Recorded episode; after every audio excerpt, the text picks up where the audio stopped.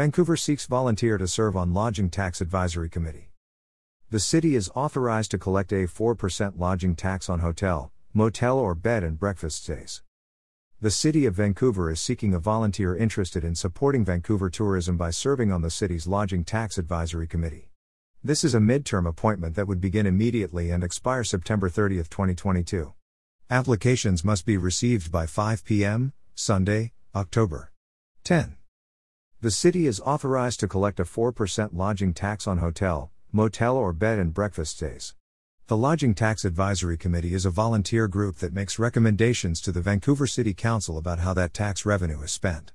Over the years, the committee has helped award hundreds of thousands of dollars in lodging tax grants to local projects, organizations, and events that help increase tourism in the city.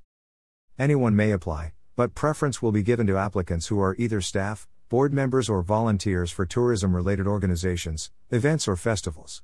Applicants must also be available for an interview with Vancouver City Council members on THU, October 28.